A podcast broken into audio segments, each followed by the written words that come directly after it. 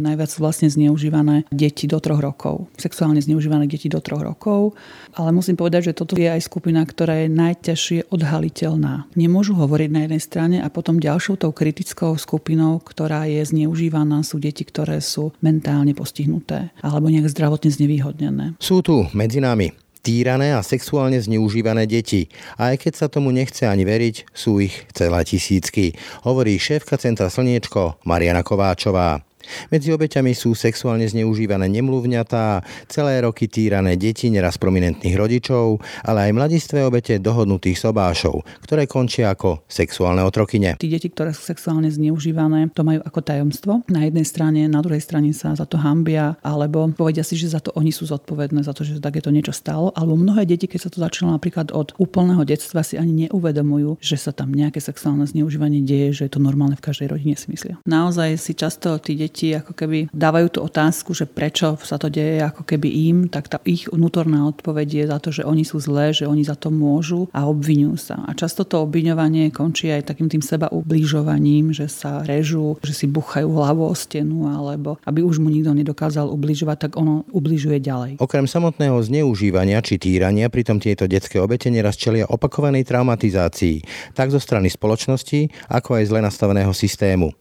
Nejedné obeti sa tak u nás nedostane kvalifikovanej pomoci. A ak aj áno, neraz v systéme uviaznú. Tí týrané a zneužívané deti, oni nechcú, aby tí rodičia boli potrestaní, alebo ten, ktorý mu obližuje, aby sedel a neviem, čo sa dialo. Ono chce, aby to prestalo. Oni tých rodičov majú radi, ale chcú, aby to prestalo, aby sa toto im nedialo. A nedialo sa to napríklad im ďalším súrodencom. Toto je veľký motív eh, starších detí, ktoré boli týrané, ktoré boli sexuálne zneužívané. Často tým motívom je ako keby chcelo to dieťa ochrániť tí ďalšie deti v rodine, aby sa mu to nestalo. Ak máte nebodaj pocit, že sa vás táto téma vôbec netýka, hlboko sa mýlite. Tyrana, ktorý neváha zneužívať aj malé deti, totiž môžete stretnúť aj povedzme, že na večierku prominentnej spoločnosti. Často tí násilníci sú považovaní za odborníkov, za veľmi milých ľudí, zvonka sa zdá, že je to úplne že príjemný partner, že musí mať super manželstvo a naozaj za týmto postavením takéhoto elegána sa naozaj môže skrývať dlhodobé násilie, či už v rodine, alebo dlhodobé sexuálne zneužívanie zneužívanie. Na Slovensku žijú tisícky detí, ktoré boli a ešte aj v tejto chvíli stále sú obeťami týrania a sexuálneho zneužívania. Páchatelia pochádzajú zo všetkých sociálnych, majetkových či vzdelanostných vrstiev a ich obete, týrané či zneužívané deti neraz o svojom utrpení, s pocitom hamby či dokonca viny mlčia. Niekedy doslova celé roky. Počúvate ráno na hlas. Pekný deň vám želá Brane Dobšinský. Ráno nahlas. Ranný podcast z pravodajského portálu Aktuality.sk. Pri mikrofóne mám v tejto chvíli Marianu Kovačovú, šéfku Slniečka. Dobrý deň. Dobrý deň. Keď si pozrieme čísla, čo sa týka zneužívania detí, tak to vychádza na závažné fyzické násilie s následkom zranenia v domácom prostredí zo strany dospelého, ktorý sa o dieťa stará, uviedlo vo vzorke 9%. Závažné sexuálne násilie pozná vyše 3% detí. To sú čísla staré 2-3 roky. To sú dosť vysoké čísla. Podľa mňa sú to vysoké čísla, ale myslím si, že tie čísla sú reálne ešte vyššie.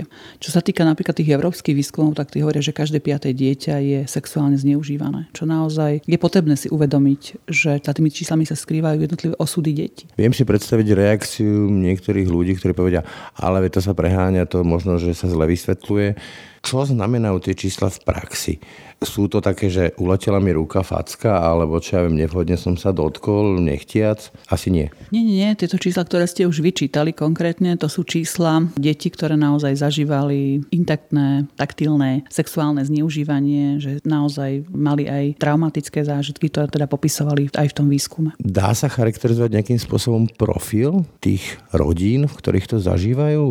Mám na mysli, či to má nejaké hranice spojené s príjmami, chudobou, vzdelaním, etnicitou, čímkoľvek iným? Takto by som to úplne nemohla povedať, že je to nejako špecifické. Niekedy sú napríklad deti, ktoré sú, dá sa povedať, vo vysoko postavených rodinách, právnikov, lekárov, ktoré sú teda sexuálne zneužívané buď teda vlastnými rodičmi, jedným z rodičov, alebo teda nejakým príbuzným, alebo nejakým priateľom. To znamená, že keď sa pohybujeme na nejakých, povedzme, že aj večierkoch eh, v dobrej spoločnosti, tak môžem natrafiť na takéhoto agresora, ktorý zneužíva svoje dieťa? Samozrejme. Často tí násilníci sú považovaní za napríklad v týchto rodinách konkrétne považovaných za odborníkov, za veľmi milých ľudí. Zvonka sa zdá, že je to úplne že príjemný partner, že musí mať super manželstvo, že musí mať super rodinu. A naozaj za týmto postavením takéhoto elegána sa naozaj môže skrývať dlhodobé násilie, či už v rodine, alebo dlhodobé sexuálne zneužívanie. Taký fricel, niečo také. Áno, je to veľmi ťažko rozpoznateľné a naozaj sa to vyskytuje vo všetkých rodinách, nezávisle od nejakého ekonomického postavenia rodiny. Je to docela ťažko rozpoznateľné, pretože aj tí deti, ktoré sú sexuálne zneužívané, to majú ako tajomstvo na jednej strane, na druhej strane sa za to hambia, alebo povedia si, že za to oni sú zodpovedné, za to, že takéto niečo stalo. Alebo mnohé deti, keď sa to začalo napríklad od úplného detstva, si ani neuvedomujú, že sa tam nejaké sexuálne zneužívanie deje, že je to normálne v každej rodine, si myslia. To ma dosť šokovalo, keď som si pozeral nejaké čísla, že sa tam dokonca vyskytuje zneužívanie a násilie voči novorodencom, bábetkám to fakt? To fakt, aj v tých výskumoch sa hovorí, že aj keď u nás taký výskum robený nebol, ale tých zahraničných, že najviac sú vlastne zneužívané deti do troch rokov sexuálne zneužívané deti do troch rokov. Ale musím povedať, že toto je aj skupina, ktorá je najťažšie odhaliteľná. Nemôžu hovoriť. Nemôžu hovoriť na jednej strane a potom ďalšou tou kritickou skupinou, ktorá je zneužívaná, sú deti, ktoré sú mentálne postihnuté alebo nejak zdravotne znevýhodnené. Lebo tie sú často ľahkými obeťami na jednej strane. A sú nedôveryhodní svetkovia, respektíve obeťa. Hovoríte, že sú to nedôveryhodní svetkovia. To znamená, že keď sa robí potom nejaký psychologický profil, tak tam vidie takéto niečo. Tým pádom pádom je ten, ktorý bol obžalovaný, ak vôbec bol obžalovaný, nie je vinný. Tak napadá, že taký sexuálny agresor si potom môže vedome vyberať e, také rodiny, aby mal voľné pole pôsobnosti. Áno, presne tak, ako hovoríte, že si to môže vedome vyberať a tým pádom je ťažko zastihnutelný. Ja keď som robila nejaké, teda čítala som nejaké výskumy, že kedy sa odhalí napríklad nejaké sexuálne zneužívanie u detí, ktoré teda dlhodobo nejaké sexuálne zneužívanie, že je to ten, ktorý si presne tieto deti vyberá, tak tie prvé výskumy boli, že až 75. dieťa, hej, na 75. dieťati sa to objaví a ak som čítala tie posledné výskumy, tak až 90. až 100 dieťa. Až vtedy sa objaví, že tento človek zneužíva dieťa. Rozmýšľam, čo sa potom stane s dieťačom, ktoré bolo takto zneužité, povedzme do veku troch rokov. Mi nápada taký prípad detských vojaci niekde v Kongu, že to sa potom konštatovalo, že tí ľudia sú už nevratne poškodení, tak povediac. Dokáže dieťa, ktoré bolo zneužívané v takomto útlom veku, sa nejakým spôsobom z toho dostať bez traumy? Často veľmi záleží od toho, aké je dieťa kondícii, ako prežilo napríklad, či tam mal napríklad nejakú osobu, ktorá pri ňom stála, ktorá možno o tom nevedela, čo sa s tým dieťaťom deje, napríklad matka, či tam naozaj boli vytvorené nejaké dobré vzťahy. Toto veľmi záleží o tom, ako to dieťa potom to traumu dokáže spracovať. A trauma sa niekedy môže objaviť až po rokoch. To dieťa to môže mať potlačené. Vôbec... Že manželstvo príde, alebo prvá láska tam zrazu zistí, že niečo tam je. Áno, že niečo tam nefunguje. My sme mali napríklad aj taký prípad, že prišli ako keby partneri, bola to docela mladé ešte dievča, okolo 17 rokov a veľmi ľúbila toho svojho partnera, ktorý bol teda starší, ale nedokázala napríklad jeho dotyky. Hej, a tam potom sme v tom celom, čo sme pracovali, sme zistili, že ona potom tomu partnerovi povedala, čo sa doma deje a tam od nejakých 8 rokov otec zneužíval. Hovoríte, že nevieme identifikovať alebo nedá sa identifikovať nejaký sociálny profil tých rodín, ani tých páchateľov, tak asi to bude najjednoduchšie identifikovať cez tie obete. Ako vieme spoznať tie deti? No, môžu sa napríklad začať správať úplne inak nejakým spôsobom nevedia komunikovať, môžu sa straniť kolektívu, to je jedna tá stránka. Samozrejme, že treba povedať, o čo ide. Ak ide o týranie, o fyzické týranie, psychické týranie alebo sexuálne zneužívanie, každá tá forma tohto zneužívania alebo toho syndromu CAN, to je Child Abuse Neglect, to je syndrom týraného zneužívaného dieťaťa, má iné prejavy, iné špecifické prejavy. Ale kľúčové je akože tá zmena, že dieťa sa zrazu zmení? Môže byť zmena správania, to je naozaj, ale sú aj také výskumy, ktoré ukazujú, že napríklad pri sexuálnom zneužívaní sa sa dieťa nezmení nejak. Proste sa to nejakým spôsobom neprejavuje, že ono neprejavuje nejaké vonkajšie známky. Môže to byť nejaké depresívne stavy u toho dieťaťa, smutok sa môže často striedať, alebo na druhej strane sa môžu rozvieť poruchy správania, čo teda s tým naozaj máme v poslednej dobe veľmi také skúsenosti, že práve to dieťa, ktoré bolo dlhodobé sexuálne zneužívané alebo dlhodobo týrané, sa prejavuje poruchami správania, ako keby je to jeho obrana, aby už mu nikto nedokázal ubližovať, tak ono ubližuje ďalej sebe alebo druhým. Ten model týraný týra, šikanovaný šikanuje? No nie je to úplne na 100%, to zase by sme asi nemohli úplne takto klarifikovať, že by to bolo na 100%, ale je tam veľká pravdepodobnosť, že pokiaľ tomu dieťaťu nie je pomožené, pokiaľ to dieťa nedostane to, čo potrebuje a pokiaľ mu neposkytneme podporu, pomoc, tak e, naozaj je veľká pravdepodobnosť, že samo v živote sa stane tým tyranom alebo tým, ktorým bude ubližovať aj ďalej. Takým e, zaujímavým fenoménom je, že tie deti dosť často, okrem toho, že sú veľmi prispôsobivé a veľmi chcú vyhovieť tým, na ktorých závisia, teda povedzme aj ten otec, ktorý ho mláti alebo zneužíva, tak cítia sami pocit viny. Milím sa? Nie, nie, nemýlite sa. Naozaj si často tí deti ako keby dávajú tú otázku, že prečo sa to deje ako keby im, tak tá ich vnútorná odpoveď je za to, že oni sú zlé, že oni za to môžu a obvinujú sa. A často to obviňovanie končí aj takým tým seba ubližovaním, že sa režú, že si ubližujú, že si buchajú hlavu o stenu, alebo, alebo sa to napríklad môže aj prejaviť tým, že riskujú, ako veľmi riskujú v tom svojom živote. A to je to, že ako keby nemali taký púd seba záchovy. Ako by ten život za to nestal, hej? A ako by ten život za to nestál a chcú na to na jednej strane aj upozorniť a týmto vlastne upozorňujú aj naše okolie, že potrebujú pomoc a my ako keby im nerozumieme a povieme, odstavíme áno, to je dieťa, ktoré je problémové a s tým sa ťažko pracuje, ale ten problém je práve o tom, že hovorí nám, že potrebujem pomoc. Deti väčšinou veľmi chcú vyhovieť otcovi, mame, čo sa musí stať, aby dieťa prelomilo tú snahu vyhovieť tomu rodičovi, lebo ho ľúbi a zabúchalo niekde na tie dvere, že prosím, pomôžte mi? Tým motivom často nie je to samotné dieťa. Musím povedať, že často tým motivom je ako keby chcelo to dieťa ochrániť tí ďalšie deti v rodine, aby sa mu to nestalo. Toto je veľký motív e, starších detí, ktoré boli týrané, ktoré boli sexuálne zneužívané, že buď teda uchádzajú z domu, alebo povedia, keď sú v bezpečnom prostredí. Nám sa často napríklad stáva, že keď nám prichádzajú deti či do poradne, alebo do poradenského centra, alebo potom už do zariadenia, kde bol napríklad len zanedbávanie, že sa tam niečo v tej rodine stálo a zanedbávali, ako keby len zanedbávanie, alebo došlo k nejakému týraniu toho dieťaťa alebo ubližovaniu konfliktom, tak často, keď to dieťa je v bezpečnom prostredí, tak začne rozprávať. Ale to nie je to, že je tam deň, dva, ono tam musí byť niekoľko mesiacov a vtedy v tom bezpečnom prostredí začne rozprávať o tom, čo sa mu dialo a naozaj vo mnohých prípadoch, keď nám tí deti prichádzajú, tak hovoria o sexuálnom zneužívaní. Začne rozprávať a v tej chvíli čo sa má diať. Lebo deti zase majú aj to mytické myslenie, treba ho vedieť čítať, rozkodovať. Určite áno, deti majú aj mytické myslenie, ale pokiaľ hovoria o tom, že sa im niečo stalo a samozrejme, že už máme aj odborný tým, ktorý vie rozpoznať tieto veci, ale našou povinnosťou je tomu dieťaťu veriť. My sme v tej pozícii, či už sociálnych pracovníkov, psychológov, my musíme veriť. Prešetrovať musia iné orgány, ale my tomu dieťaťu musíme veriť, lebo často je to o tom, že aj to dieťa skúša tú vašu dôveru. Či mu naozaj veríte, čo sa deje. Samozrejme, že keď vám povie, že vonku prší a vidíte, že je slnko, tak s tým dieťaťom rozprávam o to, že ja to vidím trochu inak. Ale v každom prípade je dôležité tomu dieťaťu veriť, pretože ono ako keby skúša tú dôveru tých ostatných, pretože ak ho napríklad týrala matka alebo týral otec, to sú primárni ľudia, ktorí ho mali ľúbiť, ktorí mu mali pomáhať. A pokiaľ títo ľudia zlyhávajú, tak to dieťa nie, že nedôveruje tomu najbližšiemu okoliu, ho nedôveruje nikomu. A to je veľmi dôležité. Tomu dieťaťu dá ten priestor dôvery, podpory a bezpečia. A ako, keď náhodou by sa mi stalo, že by sa nejaké dieťa mi zdôverilo, to čaká samozrejme zaskočí a nevie, čo má v tej chvíli robiť. Čo má robiť? Keď sa vám dieťa nejaké zdôverí s takýmto niečím, tak určite ja by som kontaktovala príslušné oddelenie sociálno-právnej ochrany detí. Môžete kontaktovať aj políciu samozrejme, to je veľmi dobré, prípadne prokuratúru. Tam od 2013 roku je špecializovaný prokurátor práve na túto tému. Pri tom dieťati, ako ho nezahnať späť? Ako ho nezahnať späť? Niekedy napríklad tým problémom, že dieťa vám povie, že poviem vám tajomstvo, ale najprv si od vás bude chcieť ako keby vás zaviazať, že to tajomstvo nikomu nepoviete. Tým pádom toto je veľmi dôležité povedať ľuďom, ktorí s takýmito problémami robia, alebo aj normálne s rodičmi, že ak mu poviete, že to tajomstvo zachováte a nikomu ho nepoviete, tak teraz je u vás tá dilema, že čo potom urobíte.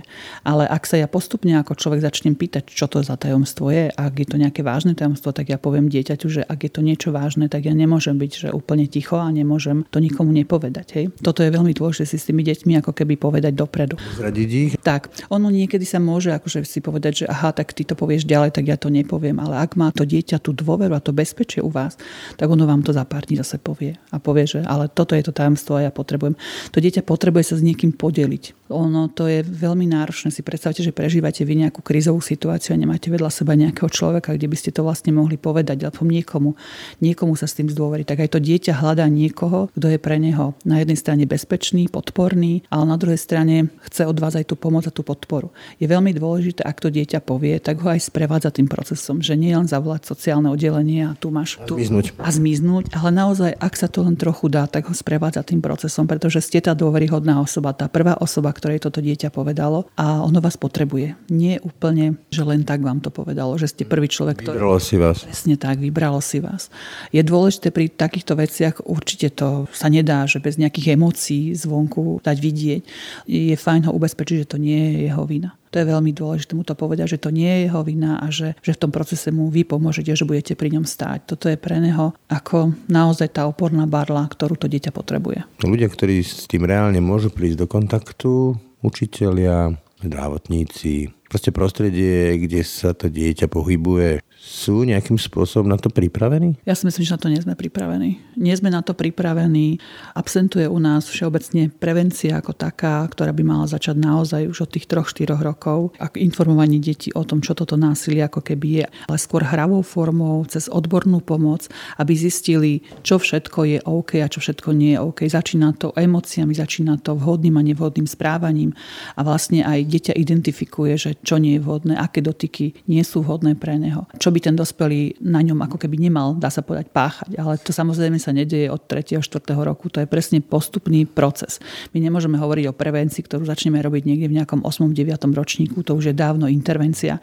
Takže nám chýbajú prevenčné a intervenčné programy, chýbajú nám špecialisti, to znamená, že mne sa zdá, že aj málo o tom vedia ľudia, ktorí s deťmi robia, že ako sa to dieťa môže prejavovať, čo sa s tým dá urobiť, kde sa môže obrátiť o pomoc, či už ten učiteľ, alebo akým spôsobom e, kontaktovať napríklad rodičov, ako také dieťa dostať do nejakého širšieho kontextu, napríklad nejaké identifikácie, to znamená, že teda prizvať tam aj psychológa, či sa tí prejavy nejakým spôsobom navyšujú, či sa tam niečo ako keby v tej rodine deje, ale veľmi záleží na tej prvej osobe a na tom, komu toto dieťa povie. A niekedy to ani nepovie a nechce povedať a trvá ten proces veľmi dlho. To je asi dôležité povedať, že ten e, syndrom, teda týrané, zneužívané dieťa, to nie je len o čo viem, pálenie cigariet na tele a fackách a zneužívaní e, sexuálnom, ale to je aj emočné násilie. Čo tým všetkým máme na mysli?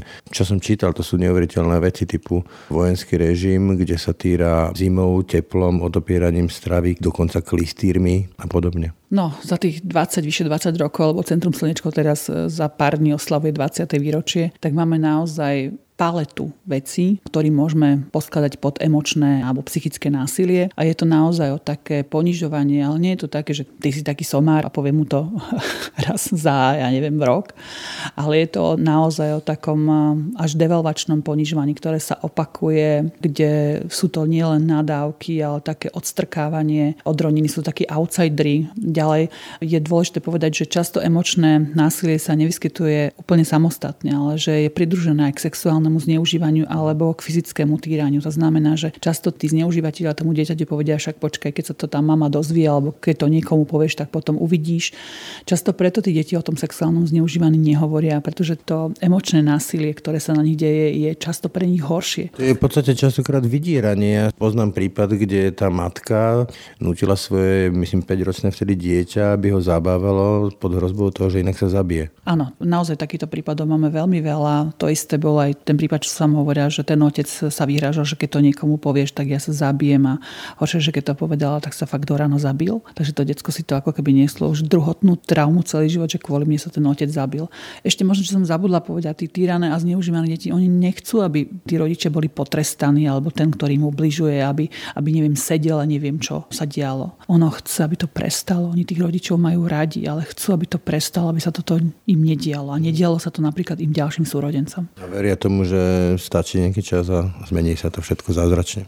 Bohužiaľ veria tomu. Ako každé dieťa, aj, aj my ako dospelí, viete, potrebujeme mať nejakú víziu, že chceme niečomu veriť, že sa ten svet zmení na nejaký lepší svet. A samozrejme, že deti tomu veria a chcú veriť a bohužiaľ to tak často nie je. Druhá stránka mince proti deťom sú nielen tí páchatelia, ale povedzme aj ich rodina povedzme, že otec neužíva to dieťa, má manželku, alebo naopak ona ho mláti a má manžela Aké sú reakcie týchto ľudí? Lebo to sa ťažko niekedy verí tomu. Často sa tomu neverí. Často ani tí mami, ktoré sa o tom dozvedajú nejakým spôsobom v priebehu, tak tomu neveria. Niektoré ale matky, pokiaľ teda je sexuálnym zneužívateľom otec alebo druh matky, tak e, ako keby v tej prvej fáze tomu neuveria, ale potom postupne, a sú to zväčša obete domáceho násilia, potom postupne tomu začínajú veriť a začínajú tomu dieťaťu ako keby pomáhať. Ale bohužiaľ máme aj také matky, ktoré tomu dieťaťu nikdy neuverili a to je pre dieťa opäť ďalšia druhotná trauma, že ten, ktorý ho má ochraňovať a ktorý mu má byť teda blízko a zabezpečiť to jeho ďalšiu nejakým spôsobom bezpečnú budúcnosť tam nie je. A pokiaľ tí deti napríklad zostávajú dlhodobo v takej neistote, ako že sú dlhodobo v nejakom zariadení a nič sa ako keby nedeje a ten proces trvá veľmi dlho, tak sa začínajú naozaj prevalovať ďalšie veci a to výrazné poruchy správania, úteky, prostituovanie a mnohé ďalšie veci. Takže si myslím, že v tomto procese ten systém ešte úplne nie je taký, aký sme potrebovali aby tým deťom naozaj bolo zabezpečené všetko to, čo potrebujú. Často napríklad sa stretám aj s tým, že obete násilia idú skôr k drogám, k alkoholu, ako keby si myslia, že to nejakým spôsobom zvládnu tým, že sa opijú alebo teda nadrogujú a že tá bolesť toho srdca nebude až taká veľká, ale to sa všetko spätne vráti. To ako keby čo vymieňajú za niečo. Niečo zlé za niečo ešte horšie. Nie raz e, sme tu už mali aj prípady, kde sa deti stali obeťou takých tých veľmi tvrdých rozvodov alebo aj povedzme, že falošných obvinení. To sme tu už mali, že matka obviní oca zo sexuálneho násilia, ale teraz nejde teraz o pohľavie toho rodiča. Toto je jedna obrovská téma, ktorá teda z časti súvisí aj s domácim násilím a teda s násilím páchanom na deti. A to v kontexte nielen tých e, obvinení jednotlivých partnerov, ktoré sa často nepotvrdia. Bohužiaľ to ale ako keby demoralizuje celú tú tému týraných a zneužívaných detí, pretože naozaj potom e, sa hovorí, že s vaničkou, s vodou z vaničky vylej zrejme aj dieťa, ktoré to naozaj reálne zažíva, reálne potrebuje. My napríklad vzdelávame, v tejto oblasti máme natočený jeden film, ktorý sa volá, že Modrý na duši 2, kde hovoríme o tom, ako to vplýva na deti v prípade rozvodu, pokiaľ obidvaja partnery ako keby nevedia túto situáciu zvládnuť a riešia si to cez deti. Mm. Na jednej strane to môžu byť deti, ktoré sú z vynikajúcej rodiny, proste sa tam takéto niečo stane, že dochádza k rozvodu a môže to byť dieťa, ktoré je preferované, môže to byť dieťa, ktoré je takým outsiderom rodiny alebo ktorý tú rodinu ako keby malo zachrániť od tohoto celého rozpadu a naozaj toto už je tiež, ak sa to deje dlhodobo na tých deťoch, je to forma práve tohoto emočného násilia emočného týrania tých detí. Deti často sa stávajú rukojemí týchto rodičov. Myslím si, že pokiaľ sa rodiny rozvádzajú, tak naozaj by to malo byť o tom, aby tým deťom poskytli podporu, pomoc a bezpečie. Povedali im, že táto vec, aj keď sa tá rodina rozpadá, zostáva medzi rodičmi, ale tí rodičia sú tu pre nich, že ich majú veľmi radi a snažia sa vlastne tí rodičia medzi sebou komunikovať. Ja rozumiem, že je to ťažké, ale na druhej strane tí rodičia mali aj pekné chvíle a mali spolu deti, ktoré by naozaj nemali byť manipulované manipulovaní jeden voči druhému. Keď takáto rodina príde, tak sa ich vždy pýtam, že si predstavte, že sa vám niečo stane jednému z tomu rodičov. Čo to dieťa, kam pôjde? Do detského domova, alebo pôjde k tomu rodičovi druhému, ktorý tu na tom svete zostane a bude podporný. Ale ak to dieťa bude toho rodiča nenávidieť, tak to reálne nepôjde. Počul som už aj o prípade, kde sa deti zo Slovenska, deti pod 13, ocitli v zahraničí a skončili v podniku ako ako prostitútky. Deje sa to? Ja mám také skúsenosti, ako všetky prípady určite nepoznám na Slovensku, ktoré sa dejú, ale ja si pamätám, že som bola pred pár rokmi v Norsku a boli sme tam na jednej návšteve krízového strediska, kde boli že nútené sobáše, že tam boli teda ukryté ženy pred e, týmito násilníkmi a tomu teda, čo sa dialo dlhodobo zneužívania. Ja som si tak ako hovorila, že to na Slovensku nemôže byť, toto ako nefunguje. No a o dva roky sa mi stalo to, že sme mali také prvé dieťa vlastne z rómskej komunity, ktoré bolo v 12 rokoch predané a ktoré to teda na naozaj zažívalo veľmi ťažko, bola sexuálne zneužívaná a už to, čo sme od toho dieťaťa počúvali a to, čo deklaroval, čo sa s ním dialo, bol naozaj veľmi zlé.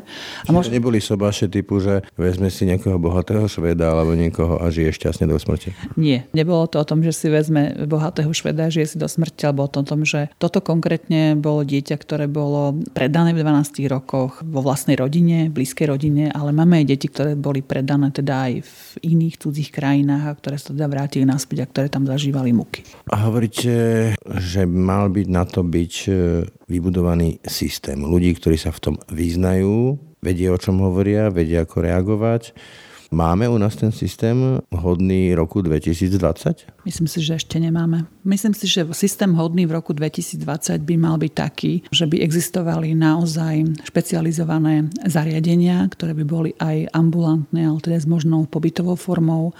Bolo by ich na Slovensku pomerne viac. V súčasnosti sú dve. Viem o tom, že sa ďalej špecializujú, ale to hovorím o pobytovej forme. Myslím si, že by mali byť naozaj špecializované centra, kde to dieťa príde a dostane komplexnú pomoc pomoc a nemusí nikam inam chodiť. To znamená, že nemusí chodiť po 25 ďalších nejakých lekároch, psychologoch, že nemusí chodiť eh, niekoľkokrát na vypočúvanie a že naozaj by to mali robiť odborníci a špecialisti. A myslím si, že aj v tých jednotlivých odboroch, ktoré sú, ktoré sa tejto téme venujú, ako sociálni pracovníci, policajti, detskí lekári, ginekológovia, by naozaj mali byť eh, špeciali, psychológovia samozrejme, by mali byť naozaj špecialisti, ktorí sa venujú tejto téme a štát by takéto niečo niečo mal naozaj podporovať a neriešiť, koľko hodín odpracujú, ale naozaj vytvoriť takýto podporný systém pre obete. Aby každá obeť, ktorá toto zažije, mala naozaj na jednom mieste odbornú, komplexnú pomoc. Čiže keď to zhrniem, dá sa povedať, že u nás, e, ak dieťa je zneužívané alebo týrané, tak do veľkej miery mu hrozí, že z kapacitných dôvodov sa mu nedostane tej pomoci, ktorú si zaslúži ak áno, tak ešte môže na celé roky uviaznuť v tom systéme? No bohužiaľ máte v niečom pravdu, že áno, že sa mu nemusí dostať tej starostlivosti, ktorú potrebuje, lebo naozaj tých špecialistov, ktoré v tejto téme pracuje, je málo. Môže sa stať, že zostane v tých zariadeniach veľmi dlho, lebo ten proces často trvá niekedy 2-3 roky, aj možno aj viac a niekedy sa to stane, takže do dospelosti sa nič nevyrieši. Naozaj nedávno sme tu mali jednu americkú psychologičku, ktorá sa tejto téme venuje a kedy povedala, že vieš, že Mariana, my sme toto tiež mali a mali sme to pred 30 rokmi a pochopili sme, že to dieťa potrebuje špecializovanú pomoc a intervenciu a že do 90 dní sa tam rozhodne, čo sa vlastne bude diať. A u nás to trvá niekedy aj naozaj niekoľko rokov, pokiaľ sa dospeje k nejakému rozhodnutiu. A tam je 90 dní na to, aby s ním niekoľkokrát urobil, tam je myslím, že 9 rozhovorov, forezných rozhovorov s tým dieťaťom a obhajuje to dieťa ten, kto vedie ten forezný rozhovor. To znamená, že buď psychológ alebo sociálny pracovník, že to dieťa naozaj nie je retraumatizované. Nie je retraumatizované a ten systém mu poskytne to, čo naozaj to dieťa potrebuje a zmierni tú traumu a nemusí niekoľkokrát vypočúvať, nemusí byť niekoľkokrát vypočúvané a niekedy teda teda aj, dá sa povedať, neodborníkmi, ktoré môžu ešte viac ublížiť a to dieťa sa môže na celý život zablokovať. Mne neuveriteľne šokuje, keď si čítam na tých rôznych sociálnych sieťach, keď povedzme žena v dospelosti po rokoch e, povie, prizná sa, to nie je veľmi ľahké, že bola zneužívaná a čeli doslova linču že sa tým chce zviditeľniť, že si tým chce zarobiť, že si to vlastne zaslúžila, alebo čo všetko robila a tak ďalej. Vy tomu rozumiete? No, ten, kto s tým robí, tak tomu rozumie. Často je to na jednej strane hamba, na druhej strane to môže byť tom, že ten strach, ktorý ten násilník na ňu ako keby vyvíjal, hej, ten tlak, že ju zabije, že má doma zbráňa a že keď niečo niekedy povie, tak uvidí, hej, že aj tak jej nikto neuverí. Ďalšia vec je, že kto už zažil ten proces toho, ako som hovorila, že musí o tom vypovedať. Často napríklad deti, keď vypovedajú a nie sú špecializované miestnosti, kde máte jedno cestné zrkadlo, kde napríklad môže byť vyšetrovateľ v prípade niekto pri tom dieťati, tak u nás zatiaľ ten systém funguje tak, že to dieťa je vypočúvané alebo aj tá žena je počúvaná, môžu tam byť ďalší štyria ľudia sedieť a rozprávajte o sexuálnom zneužívaní medzi štyrmi, piatimi cudzími ľuďmi. Hej, že to je taká intimná otázka a také intimné veci, ktoré naozaj zablokujú tú obeď a povedia, že ona už nikdy nič nikomu hovoriť nebude. A ďalšia ešte vec, ktorú si musím povedať, že keď si tak dáme tú otázku, aby sme si preštudovali, že koľko tých trestných činov toho sexuálneho zneužívania nakoniec bolo obvinených. Odsudených. Odsudených, tak, pardon. Alebo obvinených vôbec, hej, aj obvinených, odsudených už ani nehovorím. Takže toto je presne o tom, že to sú veci, ktoré odrádzajú ako keby tie ženy a potrebujú ako keby podporu a pomoc a zväčša sa to deje, keď sa ozve jedna, hej, že to...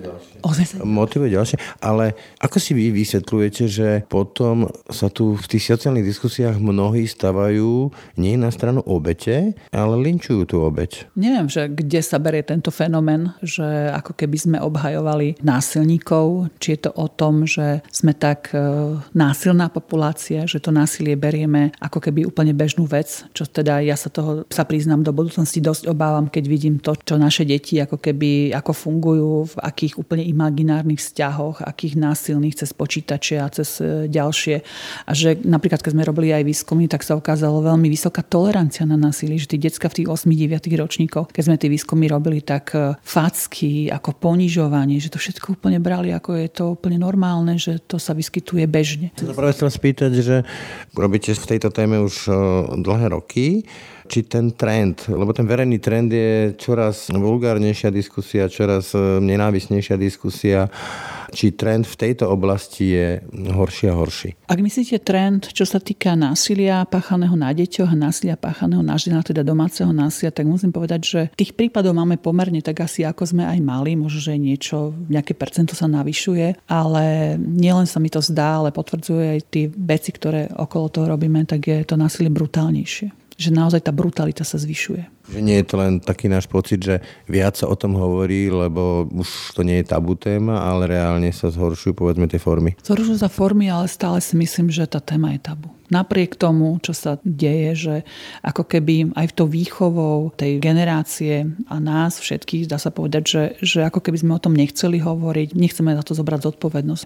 Podľa mňa ešte stále tá téma je tabuizovaná a verejne sa o nej až tak nehovorí, ako by sa malo a ako by sa hlavne mali pripraviť podmienky na to, aby sa to neopakovalo, aby sa tieto veci nediali, respektíve diať sa asi budú, alebo aspoň aby sa eliminovali. Čiže ak je to tabu, dá sa z toho vyvodiť že je toho oveľa, oveľa viac, len je to zavreté v tých našich eh, friclovských pivniciach. Mm, myslím si, že áno, teraz ste trafili klinček po hlavičke a naozaj si myslím, že ja neviem, či už je 5 minút po 12, že treba sa na touto tému zamyslieť a začať robiť naozaj efektívnu prevenciu, efektívne pracovať s deťmi a tak trochu obmedzovať aj tie iné vplyvy, ktoré na deti sú, upozorňovať ich na to, lebo naozaj tých nástrah, ktoré na tie deti z každého rohu trčia, je veľmi veľa a pokiaľ ich nebudeme nejakým primeraným spôsobom upozorňovať, nielen upozorňovať, ale aj naučiť, akým spôsobom to identifikovať, kde sa obrátiť o pomoc, tak uh, myslím si, že tých obetí bude ešte viac a viac. Ak sú všetky tie čísla také, aké sú